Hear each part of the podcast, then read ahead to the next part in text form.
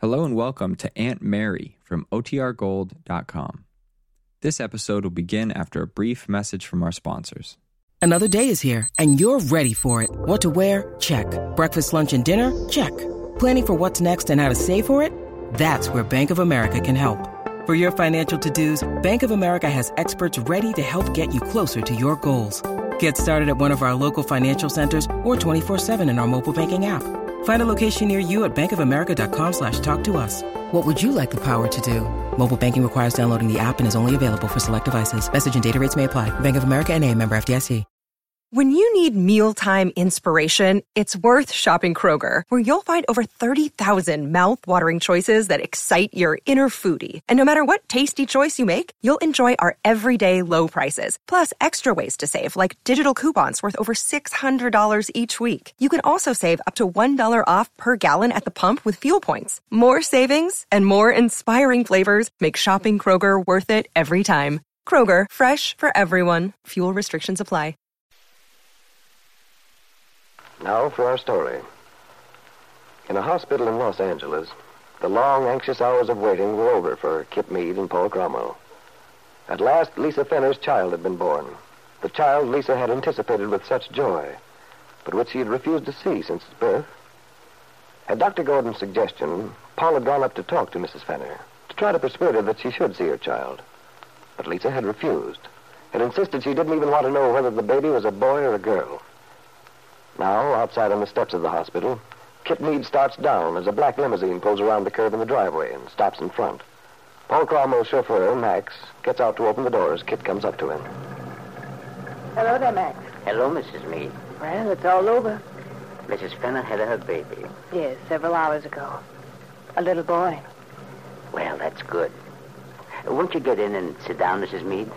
You must be tired waiting all this time. Thank you, Max. Will Mr. Cromwell be long? Perhaps I should pull up a little bit. No, he'll be right down, Max. He stopped in to see the doctor for a minute. I, I think you can park right here. So, Mrs. Fenner had a little boy. And that's excellent. Now perhaps things will be. Well, what, Max? Well, Mrs. Mead, I was going to say perhaps now things will get back to normal again. You sound very much relieved, Max. Have you been worried about Mrs. Fenner? No, it isn't that exactly. It's just that. But perhaps I shouldn't be talking to you like this. It's not It's my. all right, Max. We've known each other quite a long time, after all. You can speak frankly to me. Thank you, Mrs. Mead. To tell you the truth, I feel that this this whole occasion has been rather unfortunate. Unfortunate. In what way, Max? Well, since you've given me permission to speak about my personal feelings, I must say, Mrs. Mead, that I've been a bit worried about Mr. Paul in the last few months, since Mrs. Fenner came. Not that I blame her for coming, of course, under the circumstances. Yes, it was a difficult time for her. Quite. But I only hope that Mr. Paul doesn't find himself in such a situation again. I wouldn't worry about it, Max. It's all worked out very nicely. Yes, I suppose so. You never know. What do you mean, Max? Well, there's a saying in French, Mrs. Mead, that a woman is like a feather in the wind.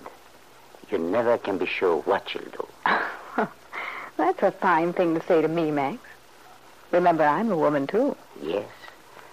But unfortunately, Mrs. Mead, women like you are rare, the exception. You're so self-sufficient. Yes, I, I suppose I am.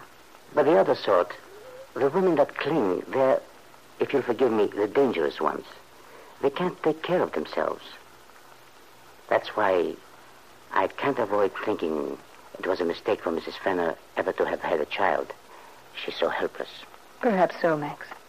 But I don't know if I'd say she shouldn't have had the baby. I saw it, Max. The nurse held him up for Paul and me to see. I... Oh, you can't help melting when you see them. Mrs. Mead, I must tell you, the way you can be so happy for Mrs. Fenner, so generous in your feeling for her child, I, I can't tell you how much I respect and admire you for it. Now, that's sweet of you, Max. But you see, I feel that I have every reason to be glad about Lisa Fenner's baby. Sorry to keep you waiting, Kit. All right, Max. We'll go straight back to Malibu. Thank you, Mr. Cromwell.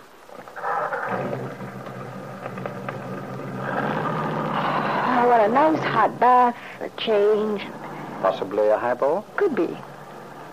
Uh, Paul, would you mind closing the partition? Not at all. There. How's that?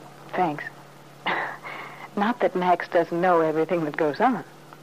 We've just had quite an illuminating little chat. Oh?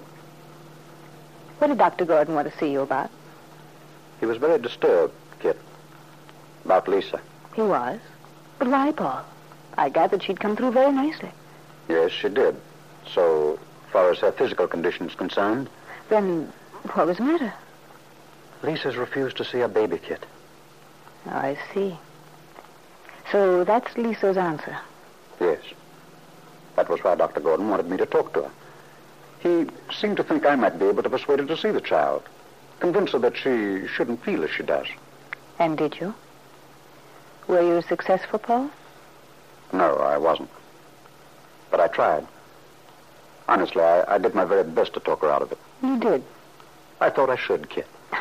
But, Paul, we've talked this thing over and over. You agreed it would be better for everyone, for Lisa and the baby as well as for ourselves, if... Yes, I, I knew I did, Kit.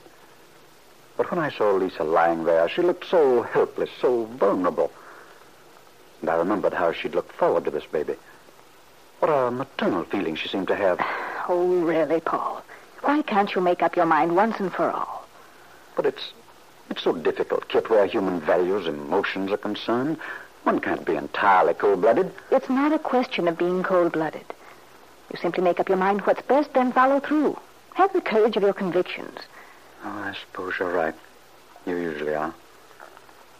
But when I think of what the thought of motherhood's meant to Lisa, uh, there's something about this whole arrangement that disturbs me. I, I don't like it. Oh, you're just being sentimental. After all, Lisa isn't a child. She made a decision in the full knowledge of what it meant. Apparently, she's decided to give me the child. I, uh, I assume that was what she told you. Oh, yes. Definitely. And so now we know where we stand. Uh, by the way, I hope you seemed properly surprised when she told you her plan. Yes. Oh, yes, of course. I didn't let her know we discussed it. That would be too... Too cruel, Paul? Is that what you were going to say? Well, something of the sort. Oh, I know you must think me a fool, Kit, but where's Lisa thinking she must choose either to have her child, try to bring it up alone, which she feels wouldn't be fair to it, or give it up to you? Then she... she thinks she'll go away, back to Wakefield. And she and I... Well, if Lisa wants to assume you're going to marry her, that's not your fault. You've never told her you were in so many words. Perhaps not in so many words. But that's just quibbling, Kit. You know that as well as I do. You see, I've never told her I wasn't going to either. Look, Paul, what do you want to do? Do you want to go back back out now? I'm fed up with all this argument, your constant shifting about. Let Lisa keep the child. I'll go back home and we'll consider the whole episode ended. You know I can't let that happen, Kit. You know the hope that you that something will work out for us is all that I'm thinking about.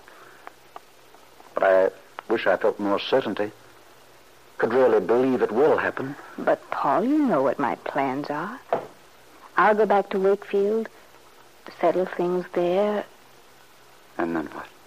Then I'll take the baby, and you and I, well, we'll work something out from there. Yes, you've told me all that. But I. I wish. Oh, if only you'd give me some definite word. A promise. Oh, but, Paul, that's silly. You know what I want. It's what you want. Don't you trust me? Of course I trust you, Kit. Well, I suppose in a way this is a better arrangement in any case. While you're gone, I can straighten up things with Lisa and take care of it in some way gracefully. There's nothing so graceful as a financial settlement. It's hardly something to joke about, Kit. It's the least I can do for Lisa. To give her security. Yes, of course. Well, I think we have everything settled now. Tomorrow I'll go in and see Lisa, and then... But she doesn't want to see you, Kit. She told me that just now. Oh? Still, I'm not surprised. It's natural for her to feel that way. In any event, I'll get in touch with my lawyer tomorrow. We'll arrange everything right away. Good. The sooner the better. And, Paul, I'm sorry if I was impatient with you. In the long run, it probably was better that you didn't try to influence Lisa. That the decision is entirely her own to give up the child. You're quite sure she won't change her mind? Yes, Kit. I'm quite sure. Perhaps Paul Cromwell shouldn't speak with such assurance. Perhaps there was still a possibility that Kit Mead's careful planning might go amiss. Because nothing could be considered definite and binding until the proper papers were drawn up and signed. And in the meanwhile, much could happen. I wonder, Kit, if you'll find it so simple, so easy to carry out your plan.